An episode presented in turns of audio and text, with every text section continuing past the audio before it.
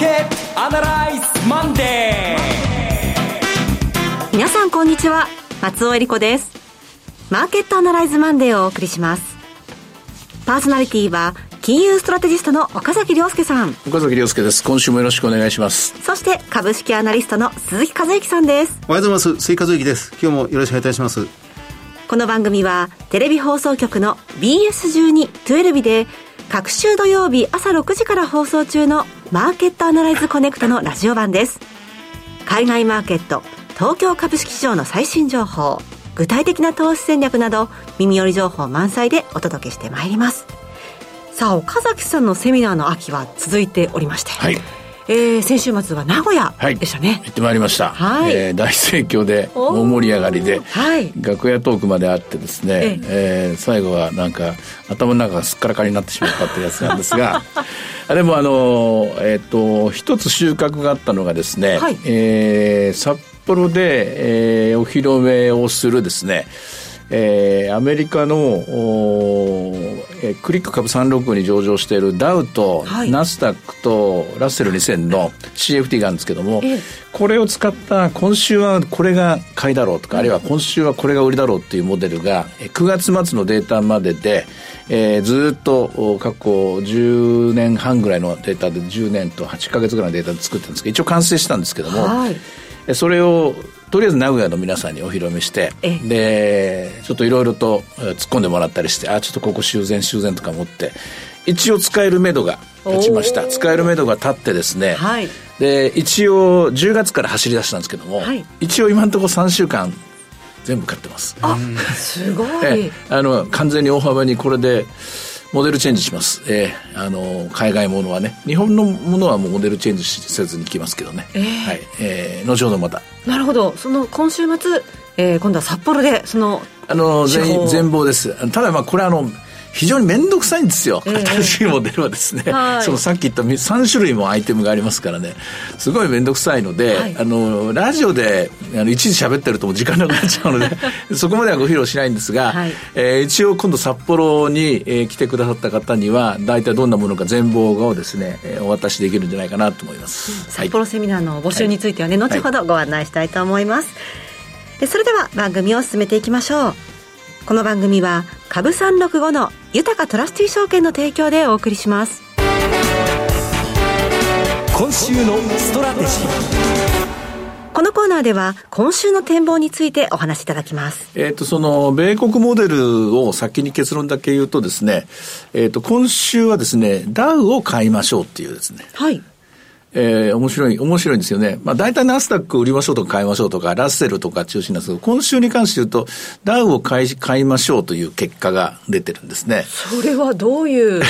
占いじゃないんですけど。話せば長いんですけれども、えー、データとして入れてるのは前の週の エスピーごひゃく の騰落率、はい、だから前の週の ブイアイエックス の上昇下落、うん、で、前の週のじゅうねん金利のさん種類。でこのさん種類で にかけるにかけるに のはち通りぐらいのパターンができるんですけども、はい、でここに加えてさっき言ったみっつのダウ工業株とナスダック、この場合はナスダックのひゃくになります、はい、でラッセルのにせんというみっつの動きを重ねていろんなクラスターをつけていくんですけども、え今週はというとですね、先週アメリカ株は下落して、はい、でボラティリティが上昇して金利も上昇してっていう組み合わせの中 で, でそれぞれにまあダウとかナスダックとかラッセルとか下がってるんですが、ダウに関して言うとリターンリバーサルがかかりやすいと、リターンリバーサルの形でですね、えー、小幅の上昇になるかなと、まあそういう目で、えー、今週のスケジュールを見てみるとですね、はい、えー、今週はアメリカの決算が、えー、それこそ明日のアルファベット、マイクロソフト、テキサスインストゥルメンツ、えー、ジーイー、ジーイー はどうでもいいかな、ビザ、この辺から始まってですね、えー、あとはメタが来て、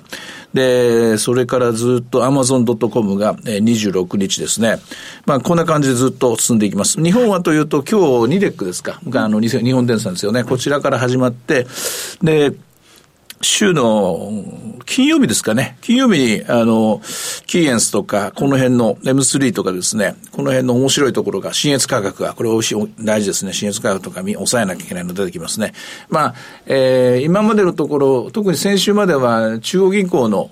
まあ、くがつの エフオーエムシー からずっと、政府、中央銀行交換ですね。要するに、金融政策に、の先行きで不安になって売らされるとか、あるいはイスラエル・ハマスの問題とかでですね、振らされているという展開だったんですが、ここでまあ企業がですね、しっかりした数字を上げれば、株式は絶対的価値を取り戻せる、はい、いっしゅうかんになると思います。おそらくダウに関して言うとそういうのを示唆しているのかなという感じなんですね。あ、それと今思い出して大事なことがありました。もう一個。まだ日本株の前に一個あるんですけども、えー、先週ね、アメリカの金利がですね、はい、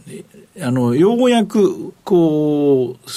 正しい姿っていうのかな、純な形に蘇り始めたんですよ。え、どのシーンですか？あのね、えー、詳しく言うと、えー、去年のですね、はちがつから、はい、アメリカの市場金利っていうのは完全逆イールドの形になってたんですよ。えー、完全逆イールドっていうのは、えー、いちねんからじゅうねんまで、まあ、この場合にじゅうねんとかさんじゅうねんという超長期は、あ、ちょっと流動性の問題とか、あるいは別の次元で価値が生まれますので、いちねんからじゅうねんだけで見てもらいたいんですけども、いちねんからのじゅうねんの金利が完全にいちねんからじゅうねんまでずっといちねんよりもにねん、にねんよりもさんねん、さんねんよりもごねん、ごねんよりもななねん、ななねんよりもじゅうねんという形でずっと逆イールドが続いてたんですけども、うん、これがですね、先週ようやく純イールドの形を取り戻す動きになってきたんですよ。えーまあ、正確にはもうちょっと前からなんですけども、えー、どう取り戻す形になるかっていうと、えー、ごねん、えー、までは逆イールドなんですね。えー、ごねんまでは逆イールドなんですけど、ごねんからななねん、ななねんからじゅうねん、ごねんからななねんが純イールドになって、ななねんからじゅうねんがフラットになったんですよ。うん、これは非常に重要な兆しなんですよ。これが示唆しているものは、えー、ものすごくいろんな、えー、理解、いろんなインプリケーション、いろんな文章がここから、えー、ナラティブに話せるんですけれども、今回の場合大事なことは、これだけ去年のはちがつから完全逆イールドというのがじゅういっかげつも続いたっていうのは、はい、歴史的にはですね、せんきゅうひゃくはちじゅういちねん以来の話なんですよ。せんきゅうひゃくはちじゅういちねんですよ。まあ、あの逆イールドになることは、例えばあのコロナの時直前にもじゅうきゅうねんにもありましたり、 あ, あったとか、それはにねんとじゅうねんなんですけどね。で、それから、えー、とその前はというと、金融危機の時はいくらだったかな、ごねんぐらいからかな、完全の逆、完全逆イールドはないんですよ。はい、で、アイティー バブルの時も完全逆イールドっていう現象が起きるんだけども、それも、えー、月中平均で見るといっかげつだけなんですよ。とにかくいちねん以上の長きにわたってですね、こんなに完全逆イールドが続くっていうのは、はちじゅういちねん、はちじゅうねんからはちじゅういちねんにかけて以来なんですが、要ははちじゅうねんからはちじゅういちねんと同じぐらい、えー、強力な引き締めが行われたということなんですが、はい、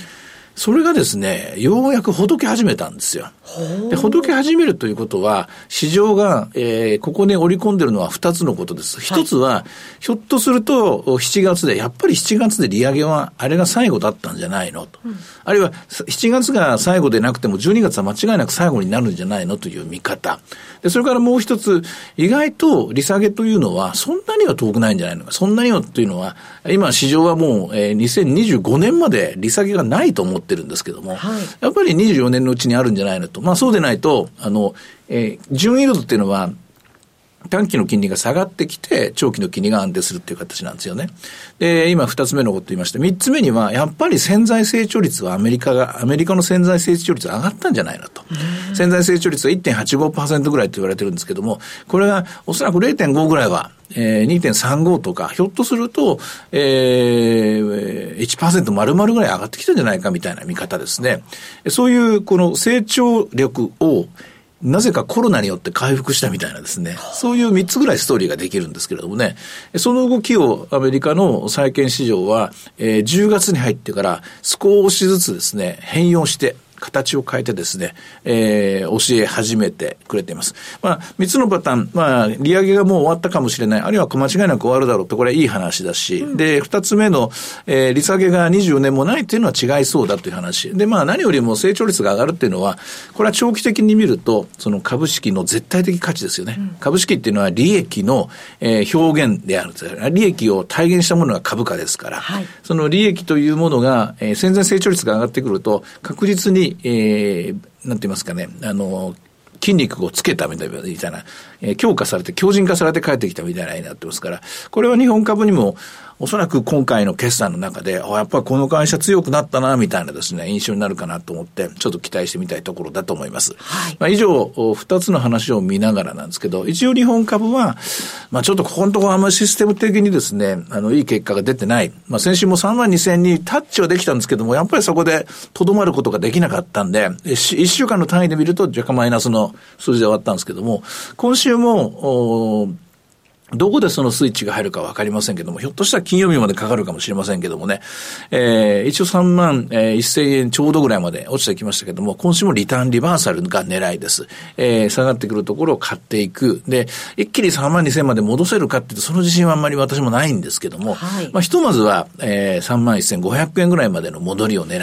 う、そういういっしゅうかんになるのじゃないかなと思います。なるほど。こうやって出てきてあの出てくる決算でもってこう後押しを受けたいところですけれども、ね、うん、鈴木さんいかがでしょうか。これからたくさん決算出てきますけれども、あのいやまさにそうですね。今週が、えっと、ろっぴゃく、もう早くも今週だけでにひゃくしゃ、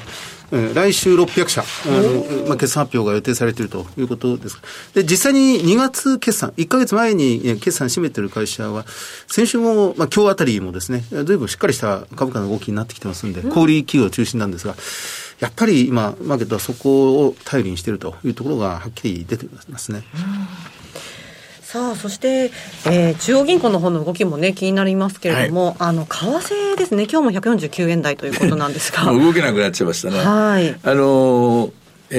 ー、先週先々週かじゅうがつよっかが日本株の安値なんですけども、はい、じゅうがつよっかに日本銀行があの久しぶりににねんぶりぐらいかな、はい、イーティーエフ を買ったんですね。ななひゃくいちおくでしたっけね、はい、イーティーエフ を買ってるってことはこれ緩和をしてるってことですよ。ほう、お金を放出してるってこと、はい、そうですね。だから、えー、さんまんえん、さんまんよんじゅうえんぐらいだったんですかね。さんまんえんの介入なんですよ。さんまんえんで介入してるんですよ。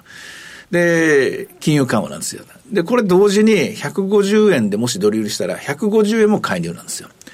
で、ひゃくごじゅうえんとさんまんえんというのが、ひゃくごじゅうえんというのが為替のシーリング、天井ですね。で、さんまんえんというのが日経平均のフロア、床ですね。ええ、外国人は投資しやすくなりましたね。外国人は。要するにさんまんえん、あの、現地通貨ベースでさんまんえんかと。で、ドルベースでひゃくごじゅうえんなのか、この辺のところに日本株の、まあ、フロアといいますか、あの、ここ以上は下がらないというラインが、金融緩和の防衛ラインというのが見えんだなというふうに受け止められると思いますね。うん。あの、以前ね、その、介入何か、とかが起きやすいのは月の初めの方なんだってお話ありました、うん、はい、もう月の末になってきてるんですけど、やってたとしたら本当少額で、はい、えー、それこそ日々の資金需給に、まあ、せんおく以上の金額でやると、えー、例えばあのドルあのドル円でせんおく以上のドル売り介入、円買い介入をすると円の放出になるので、ふつかごのふつかごの、えー、東京の短期金融市場で、えー、予想外にせんおくえんぐらいですね、資金が余ってしまって、はい、余ってしまって今無担保コールレートがマイナス れいてんいち が下限なんですけども、これを下回ってきちゃうんですよ。お金が余っちゃうので、それでせんおくえんぐらいのうちの何がいくばくかは回収しなきゃいけないという作業が行われるんですが、その作業は行われてないんですよ、じゅうがつに入って。ということは、大口のせんおくえん以上のですね、ドル売り介入はなかったんだなと。というふうに解釈できるんですが、逆に言うとさんびゃくおくぐらいやってるかもしれない。ごひゃくおくぐらいやってるかもしれない。まあ、そのあたりのところはですね、あの、日々の、あの、円というのはものすごく大きな湖ですから、はい、あの、少々お金が入ってきても分かんないんですけども、少々雨が降っても分かんないんですけども、えー、少しぐらいはやってるかもしれない。まあ、そうで、それがやってたとしたら、あの時のあの下髭の動きはそうだったんだなと、後になって解釈できると思います。なるほど。ちょっと時間を待ってからということですね。はい。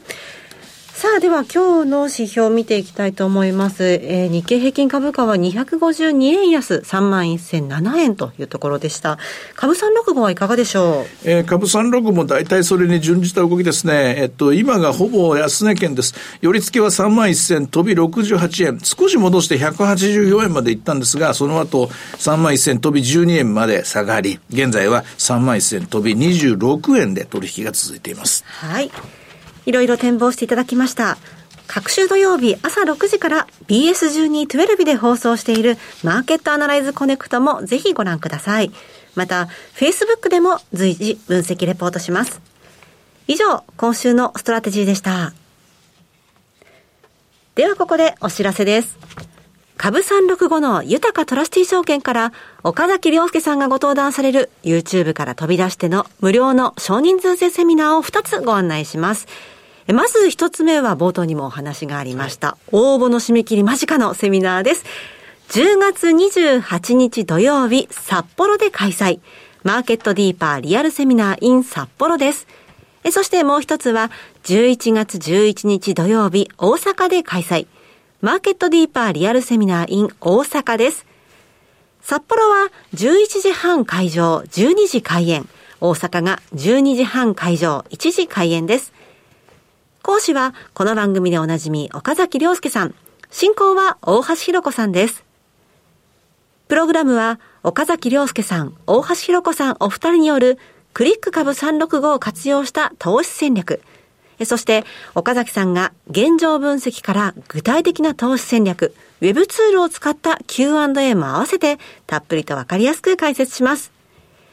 さらにセミナー終了後、人数限定でコーヒーを飲みながら楽屋で直接お話ができる特別企画、楽屋アフタートークもあります。さあ岡崎さん、今週末は札幌楽しみですね。はい、あの名古屋で、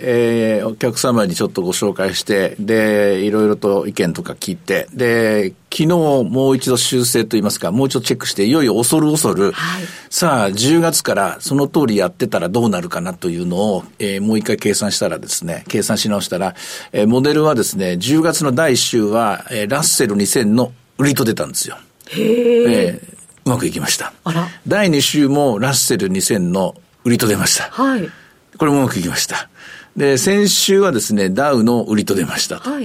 で、うまくいきましたと。うん、で、今週はダウの買いと出ましたと。さあ、うまく出るでしょうかと。うまくいくでしょうかと。まあ、よんしゅうかんぐらい前やってみて、まあ、まあ、なんて言いますか、使いやすそうだなと。えー、入力を全部入れていきゃですね、えー、いくつかの変数を、えー、今言ったみっつと エスピーごひゃく と ブイアイエックス と、えーにえー、とじゅうねん金利からろっこのデータを入れると、あとはまあ、過去の、えー、サンプリングしたものから、クラスターの中からですね、それに該当するものを探すという、これはもうアイチェックになるんですけど、私はあの エーアイ を動かしてませんから、やるんだけども、で、その全貌をお、お、お話しするのが札幌になります。なるほど。ですので、あの、資料だけでも見に、はい、取りに来てください。皆さん、資料だけでも。これ無料セミナーということですからね。あの、全部のデータはスプレッドシートは、でかいスプレッドシートなんで、これは渡せないんですけども、はい、あの、こういう結論として、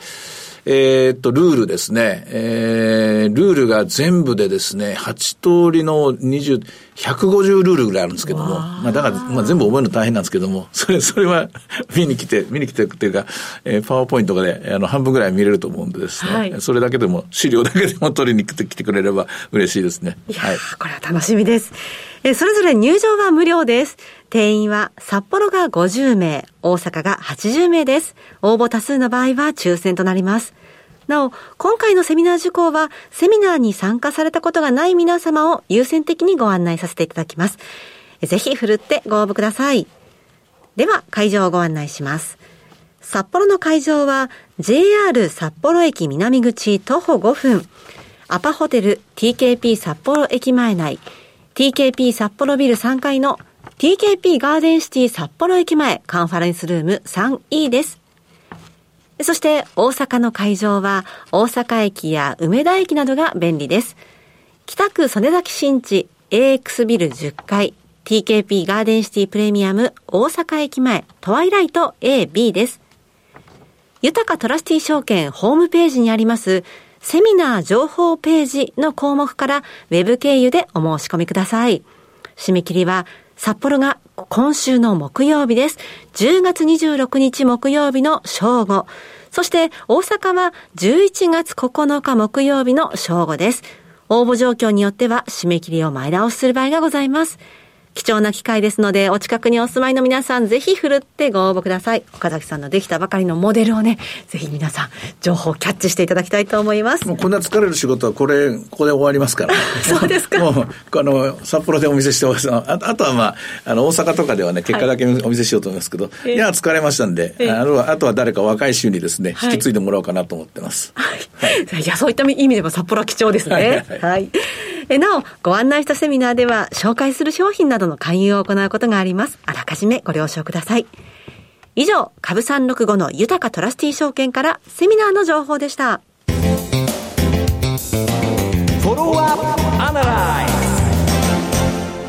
鈴木さんの注目企業の時間です。お願いします。はいえっとはい、今日ご紹介するのは、えっと、エバラです。はいえー、メールコードはろくさんろくいちのエバラ、エバラ製作所ですね。あの、もうご存知の方も多いと思いますが、ポンプで、えーまあ、世界的な企業ということになります。冷凍機、産業用の冷凍機とか送風機で、まあ、設備投資関連ということになります。じゅうにがつ決算で、あの、はちがつに発表した、まあ、だいに四半期の決算で、史上最高利益を更新するという内容になりました。はい、えっと、時価総額がろくせんおくえんぐらいです。で、売上ななせんよんひゃくおくえんですから、ちょっと割安ですね。ピービーアール はいちを超えてますが、ピービーアールいってんろく 倍ぐらい。配当利回りが さんパーセント ちょうどぐらいというところです。アールオーイーじゅうよんパーセント ぐらいの会社です。最高で更新。で、あの、エバラは今、まあ、これ、先週キャノンもそうなんですが、エバラもカンパニー性を引いていて、はい、事業部門をより、まあ、明確に、もっと強度に分けてると。今、いつつぐらいの事業部門を持っているんですが、あの、一番、この、売上規模として大きいのが、建築産業というカンパニーですけど、はい、まあ、これが、あの、今、すごく、まず伸びている。で、まあ、アメリカ、それからヨーロッパ、中東、すべての、まあ、マーケットにおいて、非常に伸びている。海外、建築あの産業カンパニーで海外売上比率がろくわりぐらいというところですが、あの世界中で設備投資が活発化している。で、次にあの大きいのが、えー、っとこれはインパクトとしてはあの精密電子、いや半導体のところですね。半導体でピカピカにシリコンウェアを磨き上げる シーエムピー って言われる装置ですけど、あれなんかもやっぱり結局真空の状態の下で行いますんで、それにはあのポンプで、まあ、あの空気を不純物を全部吸い出す必要があって、まあ、そこでエバラのポンプが非常に活躍していると。これが海外比率がはちわりぐらい。まあ、これはもう、うん、まあ、名だたる半導体メーカーにエバラの、まあ、このポンプが結局製造装置に組み込まれてそこに、えー、お客さんのところに届いているという状況ですね。これが、や